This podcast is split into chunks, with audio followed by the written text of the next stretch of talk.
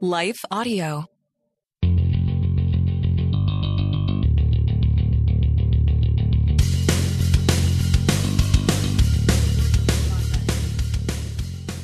Hey, Happy Rant listeners. This is your host, Barnabas Piper, here as always with Ronald J. Martin, Sans Ted. We have one of our summer schedule mishaps where we just all can't get available at the same time. So it's the two of us holding it down today.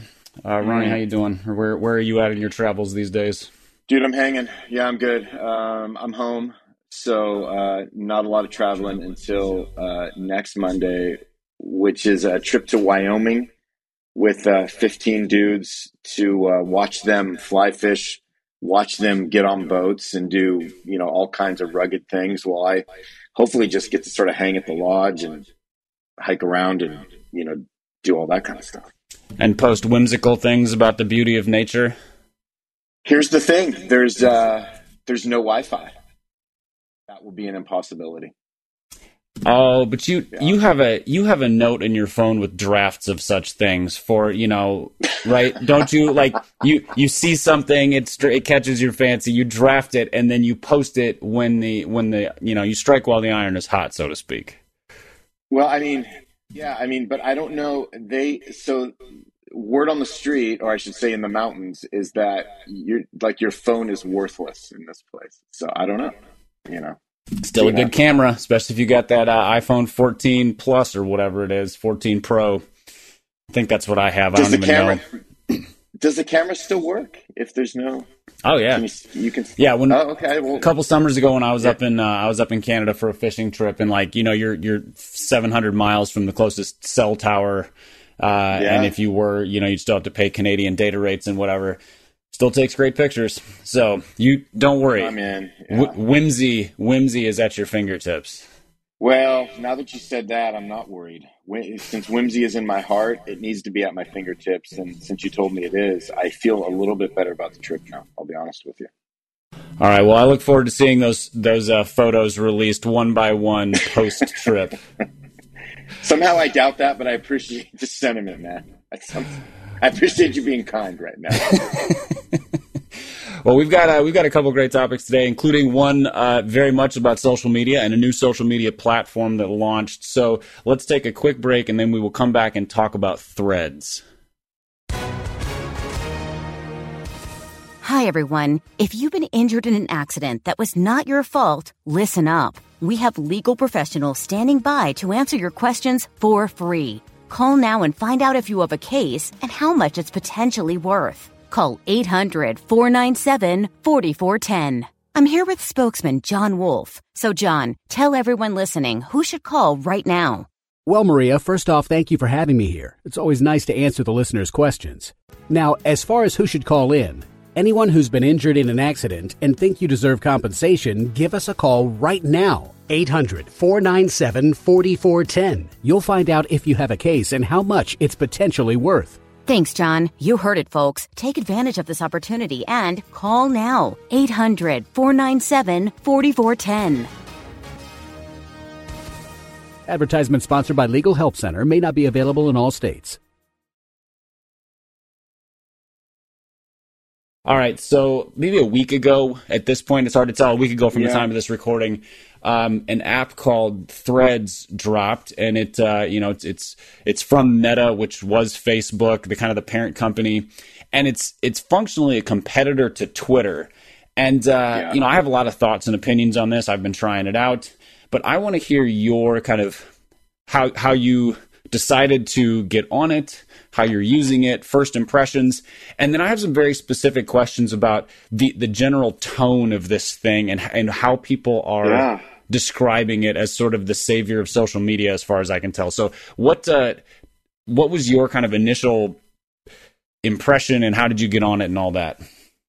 Yeah, well, I mean, I just it was like everybody else. I think I just woke up to it on a Monday or whenever it dropped, you know, and so you know everybody on Twitter's talking about it, and um, you know I'm already on Instagram, so obviously it was it was easy just to kind of go to it and then sign up for it through Instagram. So it was literally, I think, like two clicks to like quote get on it and then be a part of it.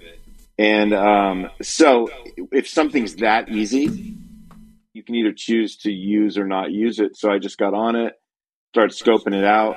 Um, so I like that part of it. I was just trying to get my head around it. It felt, you know, like everything on first glance, it's like, wait a minute, what am I looking at here? But then as slowly as you're looking at it, you know, it starts to make sense. It's kind of a quasi Twitter.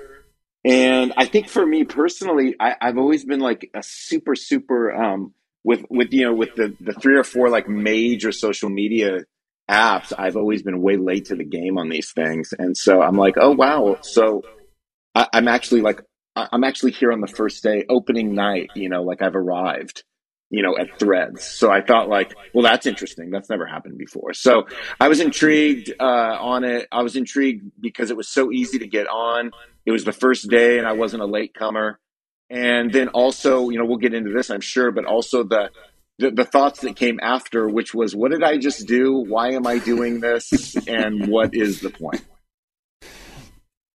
Oh uh, yeah, it's I, you know, it is funny because you know, it, with with other social. I mean, when social media was launching, you had the opportunity to be an early adopter, and it, with this, like, I guess you and I are early adopters, but like, is it early adopter if all you do is click one button and it just imports Instagram into this? you know, you're just like, well, I mean, yeah, I, maybe not. I didn't. I thought adoption took a little bit more uh, commitment than that. This and sometimes a lot of money when it includes a human child. But yeah, um, or yeah, or a pet, which I you know I consider that more of a purchase than an adoption, but still. Um, yeah, I, I so I had kind of the similar thing where I, I, I didn't you know I had I had heard nothing about this thing launching. I don't know if they if it was just like they surprised us all or or if I just have been out of the loop because I have been I, I'm probably as disengaged with social media now as I ever have been in the last you know ten or fifteen years. But so I wake up to it, I see this thing, I see the other people who are joining and kind of their initial response, and I'm like, okay, worst case scenario, I do what I did with uh, Snapchat like eight years ago, where I sign up, I take 30 seconds to look at it and go, nope, not for me. Um, but I joined it and I was like, this, this feels like the early days of Twitter in terms of the simplicity, mm. the the cleanliness. It the, the design is awesome. And then I very quickly realized I'm like, this has got to be like a beta version because there are no features. You can't really, you can't really, you know, figure out who you're following and all this stuff. Yeah, it's a little. Then I was, I was basically like, well, if I can get a year of decent Twitter out of this versus the certain, you know, the, the current dumpster fire of, of, you know, present day Twitter, I'm like, cool, I'll give it a shot. It's no, it's not hard. Yeah. But what I realized really quick, and maybe you've seen the same thing, well, two things. One is the sheer number of people who have bailed on Twitter, like people who I like and respect, who are now yeah. on threads and using it pretty actively. So I think like Ray Ortlund and Jackie Hill Perry and Jasmine Holmes and, and a whole bunch of people who were just like, Twitter is negative, it's abusive, it's mean, I'm leaving, which yeah, is understandable. Totally. And, but now they're all over this, this platform, which is fun. And the second thing that I noticed is the general sense of like, everybody's like, this is such a more positive place. This is such a more decent place. It's not so vitriolic. There's no porn here. And, and my thought was, I mean, I don't know if this, this is cynical or, or realistic. My thought was, give it two weeks. Like, people are people. It's still human users you know those people you know if if there are if there are people who are putting bots out there to uh you know to spam everybody they just haven't figured it out yet. What how have you seen the same thing in terms of sort of this this over this overwhelming positivity? And then what has your thought been on that front? Yeah so you know i think everything you said is valid. So I, the positivity i think comes from instagram. Instagram has always been more positive you know, people just post photos. Yeah. It's just a, it's a little friendlier. So I think that the spirit of IG just kind of has you know transferred over to to Threads, and so so that's cool. That's nice. Um, I def it definitely feels a little more like that. I think you know the ability to not follow the people you want, but you're seeing everything has has kind of put a damper on. I think is you know kind of making it as fun as it could be um, and even as positive as it could be. So I, yeah, but I think I think it's just that spirit of Instagram is kind of is kind of transferred, and I think there's there's a lot of hope that it could remain that way because we've seen it that way on Instagram. Instagram has kind of remained that way.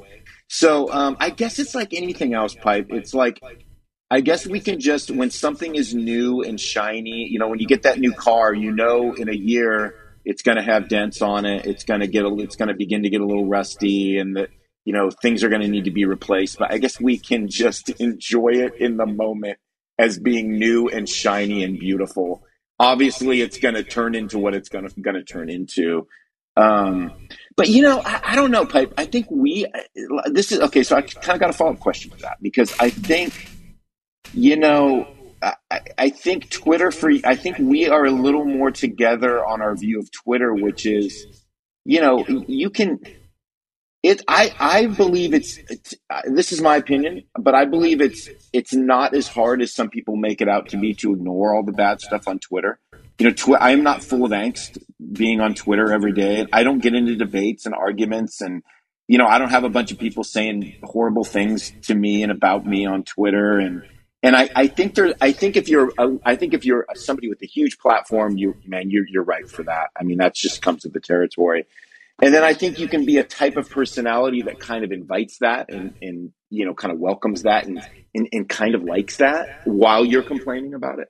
But I don't, I don't see you engaged in with Twitter like that, just like I'm not engaged with Twitter like that. So, um, in that sense, I mean, Usher, uh, uh, Threads feels like, uh, it feels like it's, it's ushering in um, something that I don't know isn't going to feel a whole lot different for me, even though I can see that it's different for a lot of other people. If that makes sense. Yeah, I, I agree with you on the Twitter front. I think I think there is something to be said for um, a lot of the people who find Twitter very negative. It seems like there's sort of two camps. There's people who, and I don't mean this as a pejorative, are just more sensitive.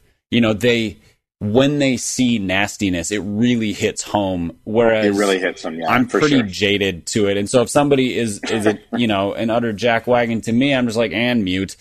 And uh, the other thing is, there you and I are not subject to sort of that the the attacks that yeah. that women get in their DMs and, and sure. you know just sort of some of the, the, the super sexualized stuff, the super misogynistic stuff, and we're not minorities, and so you know all the racial stuff. So we're just protected by our existence from some of those things, which which I I completely understand. You know, I I don't personally see that stuff, but when somebody I trust says, yeah, it, it's daily.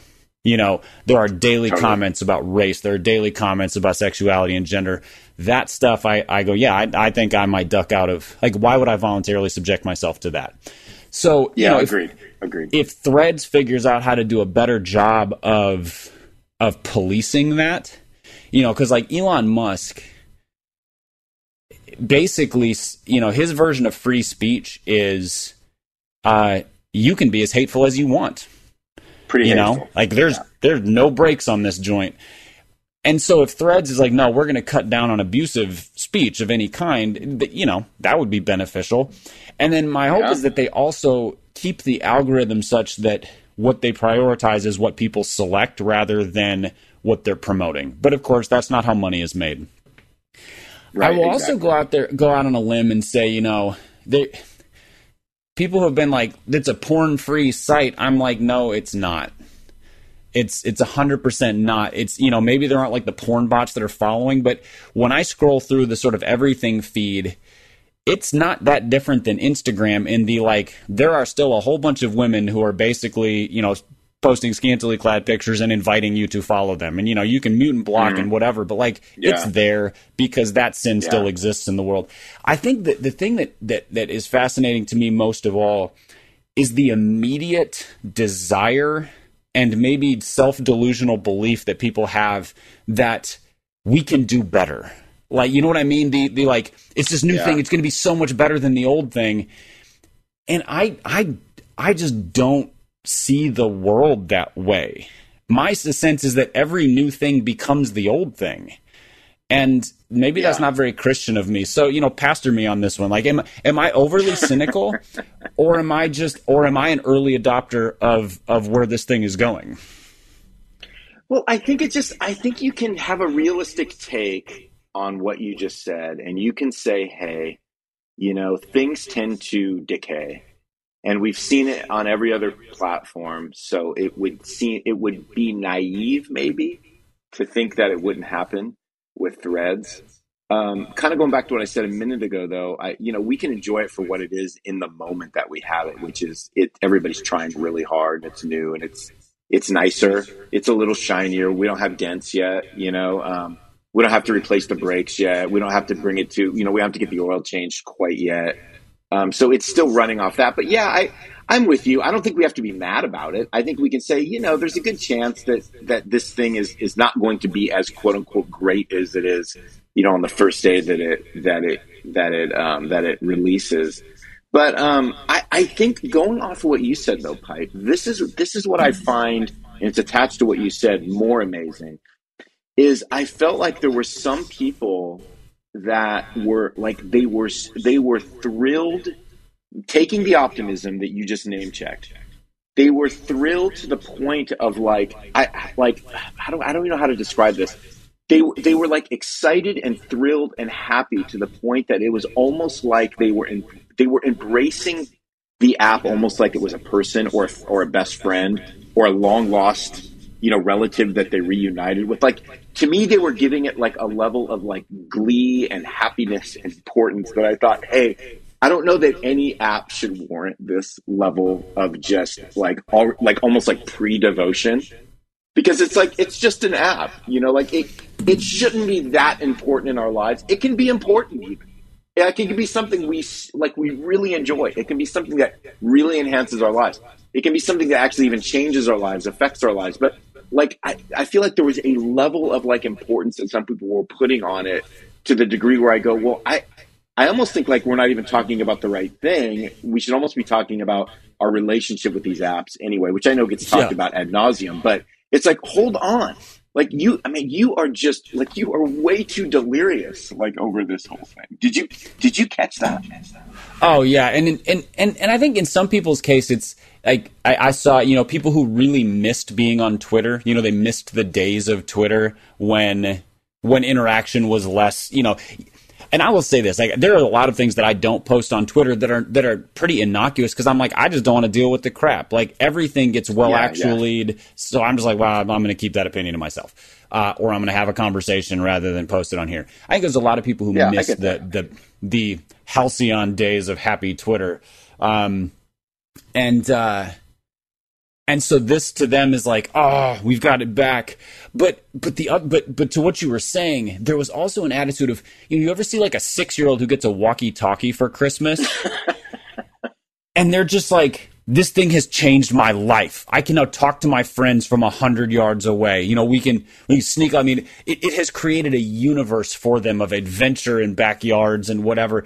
It has that vibe to it, except that these are like fifty year olds or you know thirty two year olds, and you're like, it's like the walkie talkie, it's going to end up in the dustbin in the garage at some point. Like it's just or in a bin, like just you know with cobwebs on it. Like you're going to have to duck the brown recluse to dig it out, kind of thing. And uh, it, but it had that vibe to it where you're kind of excited for him, and all, you're also like, oh boy, you're going to be disappointed. You're going to want another new thing in a certain amount of time. If you use it well, it's useful. And I don't know. I, yeah, I realize right. I sound I very grumpy and cynical. I think I think my sound, my general take. Well, yeah, I mean, on brand. I think You're on my brand type. You're sounding like yeah. grandpa right now, but I. But like my my general take on social media is that, and, and, and this includes wise Christians, which is what baffles me. People look to the next step in it as as an improvement you know, it's it, it, and I'm like a moral improvement, a tone improvement, a positivity improvement. And I'm like, based on what? What evidence do we have that billionaires creating platforms to make money off of people is going to create a more positive environment? I that's I don't know. I I'm and again I'm using Threads. I'm enjoying Threads to to a degree. You know, it's kind of a, a casual like, yeah, this seems fun. But I, I am I am so thrown by the like overwhelming positivity that I've seen where people are just like this is this is what I've been yearning for kind of thing. Yeah, I think that's what I was kind of driving at. I think it's just and I think it's kind of the it's a moment we're in right now where a lot of us hide out on social media and it's it's become way too it's become like a bigger part of our lives than it was it, you know, than I think it should ever be intended to become. and I think, you know, it, it, yeah, I mean, it just, it just has, you know, I mean, again, I'm not saying anything new or brilliant, but, you know, I think just gauging from, I, again, just some people's public, public opinion of it. I, I just, I think I was kind of thrown for that. I mean, and to your point, which is just this sense of like, well, like, should we, like, wisdom would tell us to sort of be cautious. Like, we can be optimistic, but be cautious. And, you know, we, you know, we, we both, we can hold both those things in tension, you know, and, and I think, I think for something like this, given what we've learned about all the previous platforms or, or apps, you know, we should probably, we should probably do that, right? Um, and it just shouldn't be that, you know, the thing is like you and me, like we're on these apps a lot, you know, um, and again, depending on the day, you know, um, it, it, depends, right? The percentage of time we spend, but we generally, we generally are on these on, on a pretty steady basis. You and I talk about things. Hey, did you see that? Did you see that? You know, there, there's, we have, you know, we have some, maybe some weeks where we're not on as much, but we have a general like uh, attachment to these apps and yet like they just they cannot become the thing that sort of like um, motivates you and moves you and inspires you and depresses you and it, they they can't yeah. be they can't be held accountable for like our, our very like life and being yeah, know? or like and the lit, you know, yeah, the litmus test for how humanity is doing. I mean, I'm just I'm always baffled when I take a step back. You know, I spend I spend an evening hanging out with the elders of our church or friends from small group or even just like our neighbors, you yeah. know, many of, you know, people who aren't believers and just real human interactions. And the, the vibe I get in those situations is both way more complex and generally I come away feeling pretty good. You know, this is a good yeah. human interaction. and then, you know, you use social media as the litmus test and you're like, oh, humanity is waging war and is and is going to tear each other's throats out.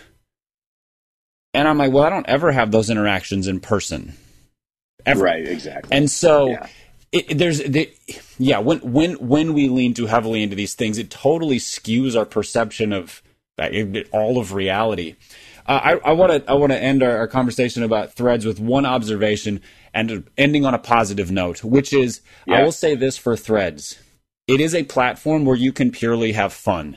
You know, it, it is no longer safe to post jokes on Twitter because humor is dead on Twitter. It's not dead on threads. You can be snarky. You can make random observations. You can be humorous. You can even poke jokes about the church because all the all the angry conservative folks haven't found their way to threads yet. So yeah, humor lives, and uh, and that I find I have found a, a, a good amount of enjoyment in. Yeah, that's awesome. And that's, I mean, so I think we can, and that's good. That's a good way to end it. And, and I'll just add, um, you know, hopefully sort of that Instagram spirit will like kind of remain alive in it. It's not going to be perfect, but it is, it is just going to be a little more, like you said, a little more optimistic. Everybody's showing a little more grace. Everybody's wanting to be, a, you know, a little more forgiving. So that, that's a good thing. All right, well, let's take a quick break, and we will come back with uh, with a question about preaching, and particularly a uh, a phrase that you and I were discussing recently that came up in terms of kind of a, a, a manner of preaching. So let's take a quick break and then come back and talk about that. All right, so a couple days ago, uh, I reposted something on on Threads, I think, and uh, and on Instagram uh, it was a repost of I think Jackie Hill Perry who made a comment about um, basically comparing like getting cute in preaching and trying to preach a series of sound bites versus and to, to use the phrase that she used flat-footed preaching of the gospel which is a phrase that I you know that I love. I don't use it often because it doesn't sound quite right coming from me I don't think but I love the the the tone and the meaning of it. So I reposted this said I love this phrase you texted me like i don't know 10 minutes later and said man i've just had a bunch of conversations with friends about this or this has come up in conversations. Tell me about those conversations and your sort of interactions with flat-footed preaching. Yeah so it wasn't it wasn't so much it wasn't so much conversations it was i was i was seeing other people post about it. Okay. And i wasn't i wasn't exactly like like i knew what they meant right because they would always explain it so it was something where they would say, you know, kind of like that Perry uh, uh, post, which was, "Hey, you know, can we just?" It was almost a sense of this this sense of like, um, you know, uh, you know, the, some of the preaching that we've been subjected to over the last however many years, which is just we want everything to be quotable. You know, it's almost like you know, we our sermons sound like you know, uh, just a sort of a collection of like you know, fifty tweets because we want everything to be kind of dramatic and clever and sound ultra sage and super wise. And I think, and I've heard some people kind of talk about this this idea of flat footed preaching, which is like, you know, can we just can we just how about just like preaching the word? And it can just be very simple. It can be very straight. It doesn't have to we don't always have to try to impress with knowledge. And we don't even have to try to be overly clever. You know just say things very simply the way scripture says these things. And we, we can make it less about ourselves and maybe there needs to be a return to that because we're getting a little tired of you know of, of some of these other things that that kind of go in the opposite direction so when you said that i was like okay i'm hearing this word come up and i'm wondering if you know, like things go in cycles and things go in trends. And so I was just curious, you know, like it kind of piqued my. You're like, is this is this the new gospel centered? Is Jared Wilson going to become like the the flat footed life, um, that kind of thing? Is that is that where you? I think I think this? I think Jared C is a flat footed preacher, which is so funny because he's he's he's a good preacher and he just he keeps it very um, he's very organized he's not overly clever. I mean, he he would be the definition of that. You know, he's he's a good. He just kind of preaches the word. He has really good insights. He's not trying to trick anybody. He's not trying to get gasps out of anybody. Yeah. And um and so I, he really would be the definition of that. Probably so would Jackie Hill Perry and you know some of these other people that that are you know that are good speakers and preachers and we you know but um but yeah but in terms of just kind of name checking it and you know because you know we've talked about this like you know sort of this bombastic preaching from the driscoll era where everything is loud and sarcastic you know we've we kind of name checked that and we moved on from that and maybe maybe you know with this this keller era of preaching and again keller was very flat-footed so i'm not saying that but just more of this like hey we're we're trying to maybe come up with concepts that are I don't know. They they can they can they can go into they can go in in uh, in in uh, uh, areas or directions that are maybe a little too vague or a little too overly clever. And and do we need to turn another corner with it? I don't know. Yeah. So I I ran into I think. I, have heard the phrase over the years, and the context has always been from a faithful black preacher. So I okay. think the phrase flat footed preaching is one that is is is more like kind of a, a, traditional use in the black church, and it's a designation yeah. between like, are you just throwing the gospel clarity about Christ, about obeying Scripture right down the center, or are you getting cute? Or are yeah, you yeah. are you you know are you diverging from that and you're you're inspirational, you're cute, you're making eyes on you instead of eyes on on Christ, that kind of thing. And uh you know, I'm at I'm at Grimke, and the president of Grimke is a, a, guy named Doug Logan, who's a you know I've known Doug for a long time, and wonderful preacher, great professor, hilarious man. And this is one of the things that he is constantly urging the students there is to preach a flat-footed gospel, to use his phrase. Basically, just okay. yeah. clear no no bones about it the kind of the kind of boldness and clarity that will offend some people because the message is offensive that kind of thing like you just nobody comes away wondering who you're with where you stand or what you mean and uh, and which which fits really well with what with what uh, Jackie said in her post about kind of getting cute and being sound bites where people come away with a lot of quotes and no point and uh, so yeah I just I think it's fascinating that that this phrase has has made its way into um, you know in, into the circles that you run in, which are you know lar- largely yeah. w- white, not traditional black church. Uh, and yeah, but, yeah. But I love I love the image of it just because you know you picture somebody who's just standing there and just speaking directly at the congregation instead of sort of, I mean you even think like the physical mannerisms, and I'm going to throw out some names here because that's what we do in this podcast. You think back to like Rob Bell. Rob Bell was always like tiptoeing around the stage and gesticulating and hands all over the place. And like it felt very uh, kind of interpretive dance meets uh, metaphorical message kind of thing. Like it's even the way he preached was like the opposite of flat footed in terms of he's getting cute. And, you know, you see yeah. some of the same things with like Furtick. you know, I I had was having this conversation with somebody recently, and I realized, you know, it's it is it's not uh, it's not kosher these days to to draw lines. But I was like, they were like, they didn't really know who kosher, uh, who Furtick was, and they're like, what's the deal here? And I was like, he he doesn't he doesn't preach a gospel that just points people to Christ. It's a lot of inspirational this, empowerment that, you are the David to the world's Goliath kind of thing. Right, yeah. Yeah. And and then I think about, you know, somebody like Doug Logan or uh, there's a guy named Robert Smith or like my dad.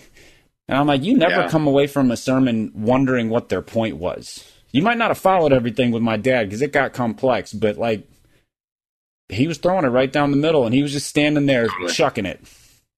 Yeah, no, totally. I think, you know, that was going to be my question, which was like, you know, like who do we, and I know Rob Bell's kind of an old example, but like who do we think of, and, and Furtick I think is good, where, you know, um, what, like what, what are some modern examples or even style, like even, maybe if not even a person, just stylistically that we can think of that's like, yeah, this is a person that's just it's just they're, they're, trying to be overly clever. It doesn't mean the gospel never comes through.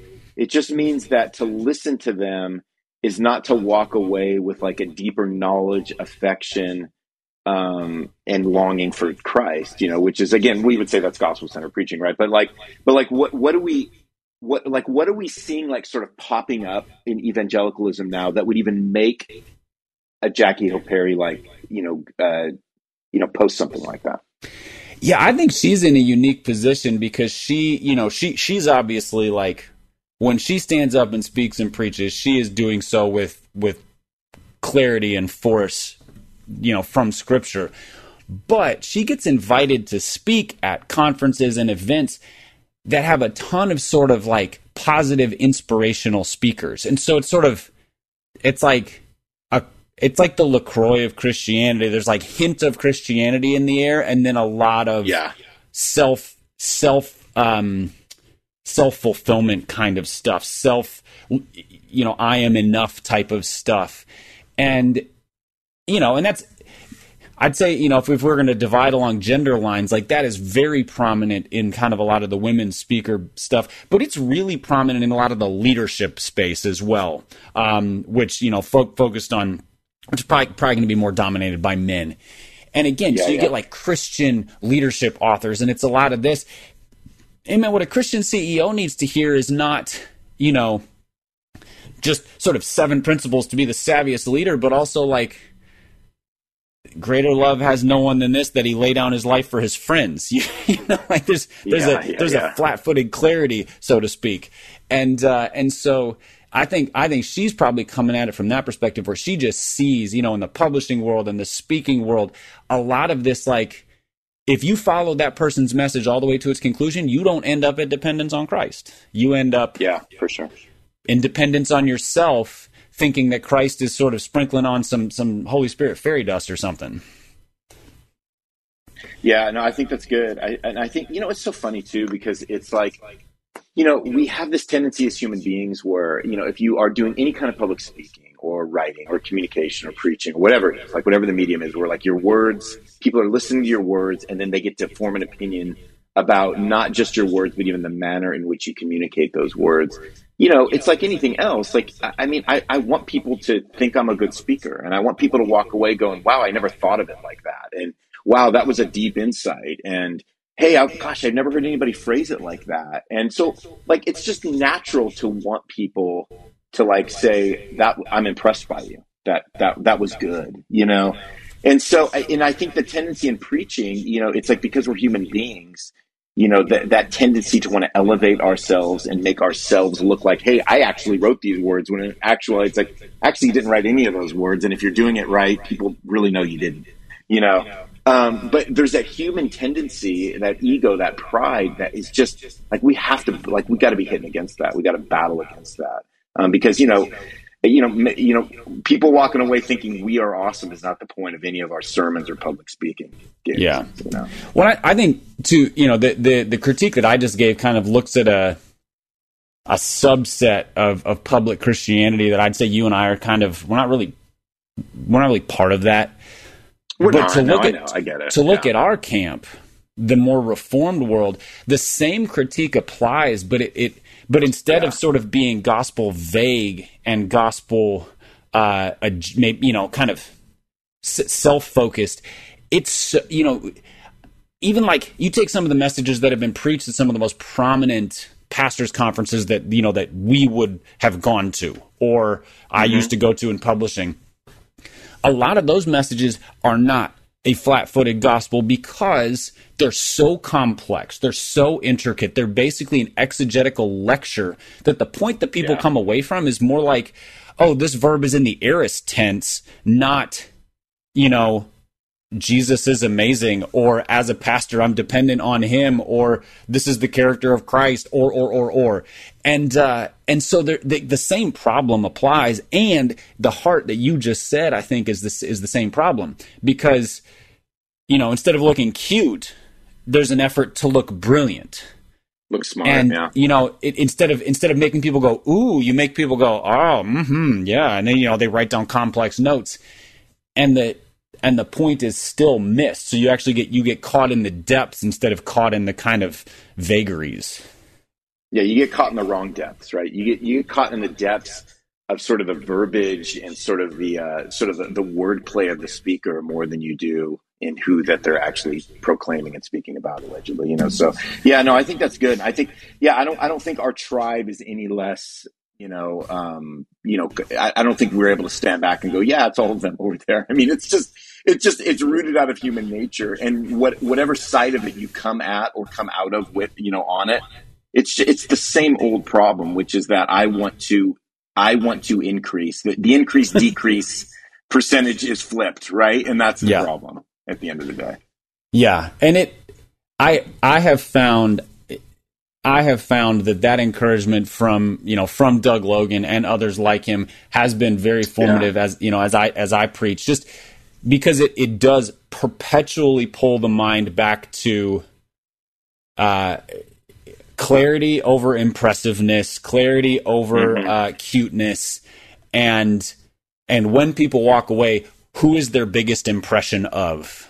You know, and if and if Yeah, it's yeah. of me, maybe they listened wrong. Probably I preached wrong. You know, I, I, I preached in a way that, that put eyes on me rather than pointing eyes where they ought to be. Yeah, and, and maybe not. You know, I mean, I, I so you know the the you know our fans don't know this. I mean, I saw you preach. Uh, let me make you uncomfortable here for a minute, Pipe. I saw you preach a few weeks ago. We were we were on the road traveling, stopped in at Emmanuel, and, and saw you preach. And you know, I mean, it was very flat footed preaching. And I think you you caught that balance where um, you you did say some. I would say some some rather profound things but you also um, you also it was very on the ground though it was very earthy it was very like you know I'm, I'm giving you i'm giving you examples i'm drawing out implications and applications that are these are just the things we faced on you know this is life for us you know because a, a sermon has to be you know it has to be rooted in in the life we actually live not even in the life we hope to live you know. It it has to be rooted in the life we actually live so that the life we hope to live can can be become more true of, of who we are as we're being sanctified you know. And it's like and you did that you know and um and so um you know and somebody could also walk away um because you know it's not only preachers that are human um it's people listening are human too so they, they can also draw things from preaching that um, they, they need to they need to question themselves. In other words, you can be so enamored with somebody as a speaker or a preacher Yeah. that it's not their fault that you are not getting the Christ that they're preaching. You know, and so it goes Yeah. both ways too. Yeah, I, I mean, my dad being who he is, I saw that a lot. I saw his frustration at Oh, that man, kind of behind the 100%. scenes because Oh, he, you know, th- there's this sort of psychotic fandom that some people have Totally. to to their great expense because he would get up and preach from Romans eight, you know, which you know this and maybe the one of the most theologically rich passages in the Bible. And what people would leave going was, I can't, you know, can you believe how John said this and John this and John that? And, you know, they would come to the church just for him. And, you know, God uses people. You know, people go to conferences to hear particular preachers, but man, that, uh, that comes at the expense of the listener often. Yeah, for sure. All right, I got one more question for you that we'll take quick at the end. But let's take a quick break and then we'll come back and talk about uh, talk about some book things real quick. So let's take a break. All right, last question of the episode, and this is one of those sort of speculative ones, reading the marketplace, looking at the, the preponderance of, of stuff that's been published. And the question is just this What Christian books need to be published now? You know, what, what are we missing? Because, uh, because it feels like I can't, I can no longer keep up with what all is being released. Um, there's good books coming out. There's terrible books coming out. It's hard enough to sort between those. What still needs to be published? And I'm not doing market research on what I should write next because I'm not writing anything for a while. I don't think. Just kind of looking at it and going, I don't know, man. This boy has the world changed on the book front. I mean, you know, my first thought when you asked that was, I mean, it, you know, again, this is going to be overstating it, but has it all been written? You know, like I feel like if I if I desire a book on literally any topic related to any part of my faith, I think I'll be able to kind of find it. You know what I mean?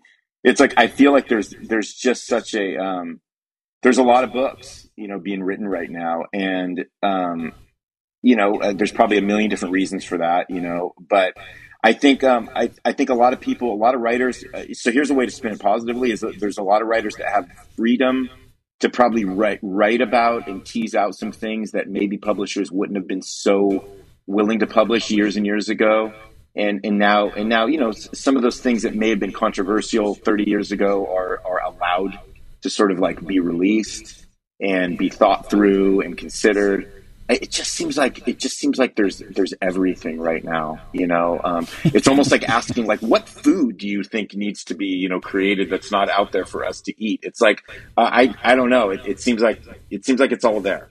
Somewhere it's all there you know? Yeah. Um, and that's it, that's probably like really limited and ignorant but i i don't know. I never so even the stuff that I'm writing, I it's like I'm just trying to write something that interests me. I I never once would I say, oh, there's nothing else like this written. You know what I'm saying? It's just no one I mean, has ever achieved is. these heights.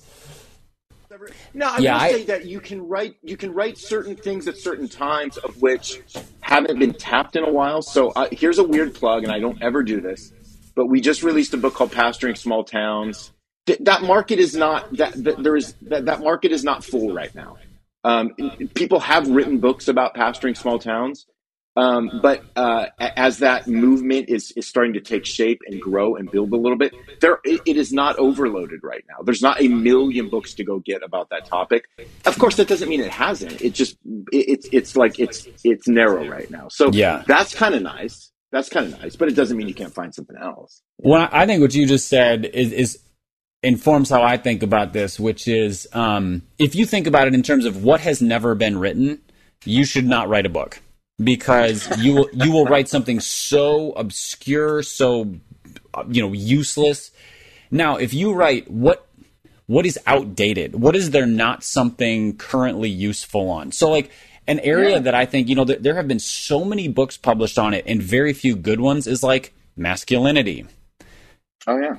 You know, that's one where like yeah, I could probably name 10 books on manhood, almost none of which would I put in the hands of a 24-year-old guy who's like I want to be a godly adult male.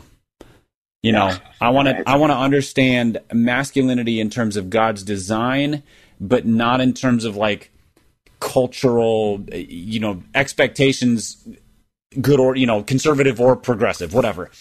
There's not a lot out there on that um, that I'm yeah. aware of. So it's it's and like your book, uh, is it called is it called Pastoring in Small Towns or Small Town Pastor? What is the actual title? It's just called Pastoring Small Towns. Pastoring small towns. Okay, so yes, stuff has been written on that, not a ton. And also, small towns in 2023 are very different than small towns in 1994 or 1971 or 1952. Yeah. And so the you know, the internet has changed the world and urbanization has changed things and so you're writing to a a changed context. So that, yeah, you know, rel- current rel- your book might not be relevant in five years, but it might be incredibly helpful for the next five years. It's it's one of those kinds sure. of things. So yeah, I'm, I'm you know when I think about it, I, I think like when I worked in publishing, I noticed that there would, books would come in waves. You know, there would yeah, be yeah. Uh, two or There's three trends, books on two or three prominent books on marriage. You know, like Paul Tripp's and Tim Keller's and like my dad's all came out within kind of a, a window of time. You know, so there's Tripp's was I think it originally was called What Did You Expect? It's now just called Marriage. They they re- retitled it.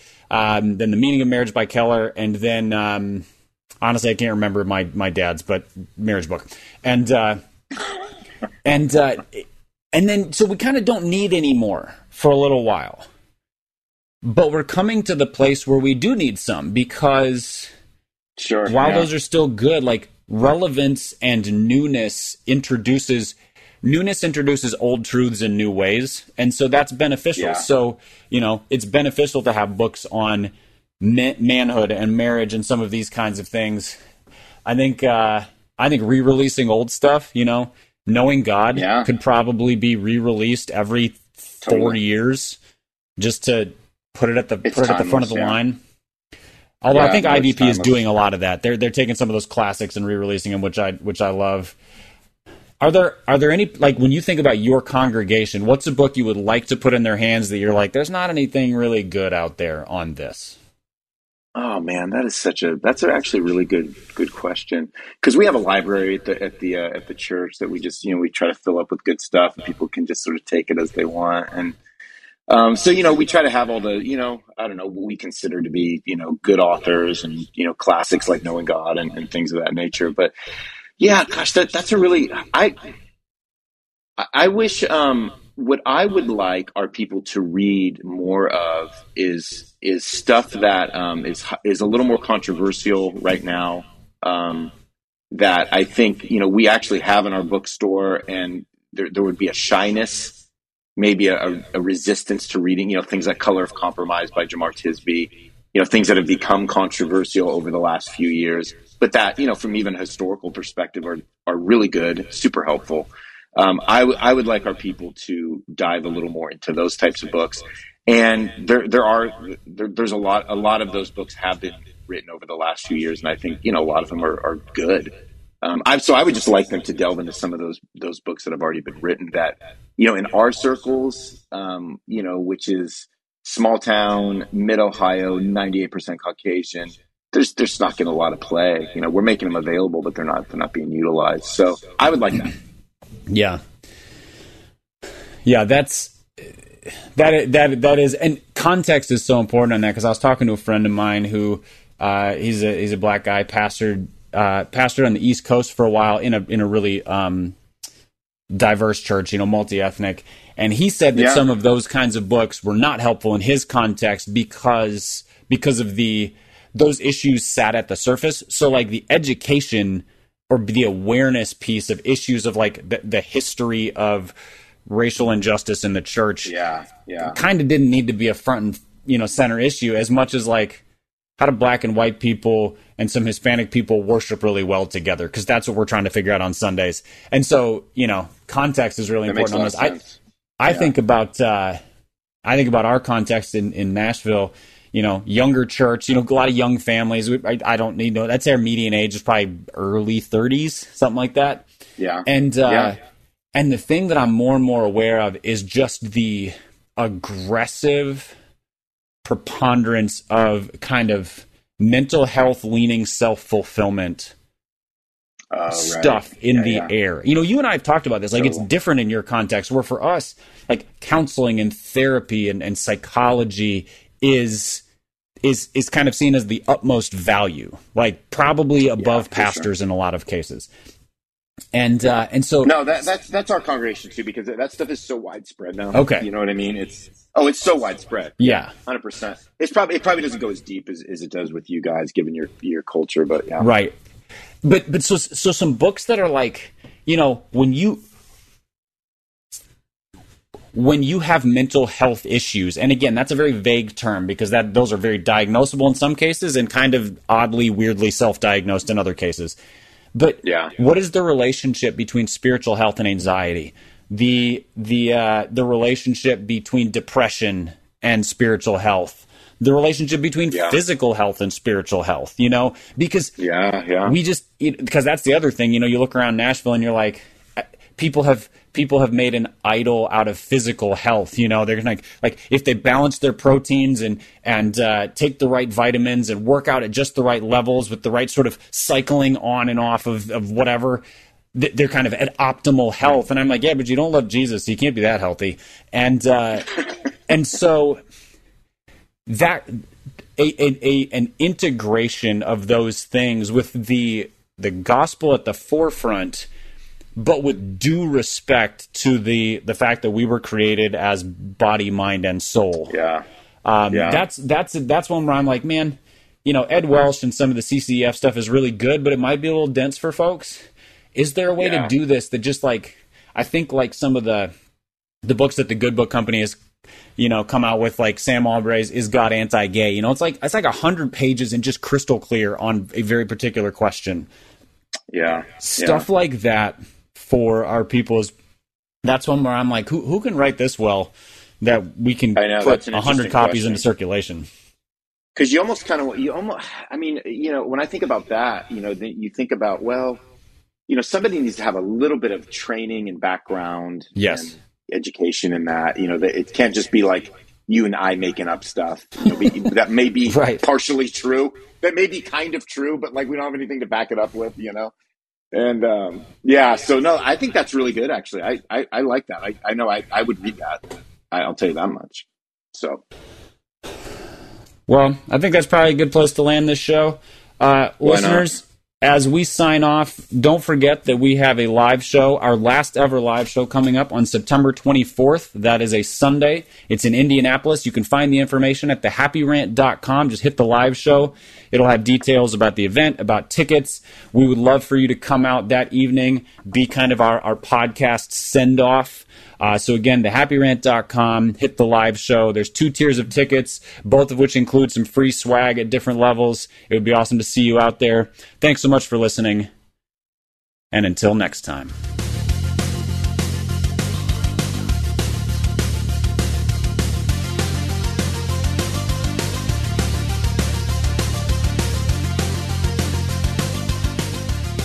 We want to take a moment to thank the team at Life Audio for partnering with us on this podcast. Be sure to go to lifeaudio.com and take a look at the other podcasts in their network. They've got shows about prayer, Bible study, parenting, and more. I'm Don Hawkins, and I once heard Chick fil A founder Truett Cathy say, You can tell if a person needs encouragement, check to see if they're breathing. I'd like to invite you to my weekly podcast, Encouragement for You, featuring encouraging guests like Dr. Greg and Erin Smalley, Dan Cathy, the late Dr. Frank Minirth, Josh McDowell, and more. To subscribe to my weekly Encouragement for You podcast, go to lifeaudio.com. That's lifeaudio.com.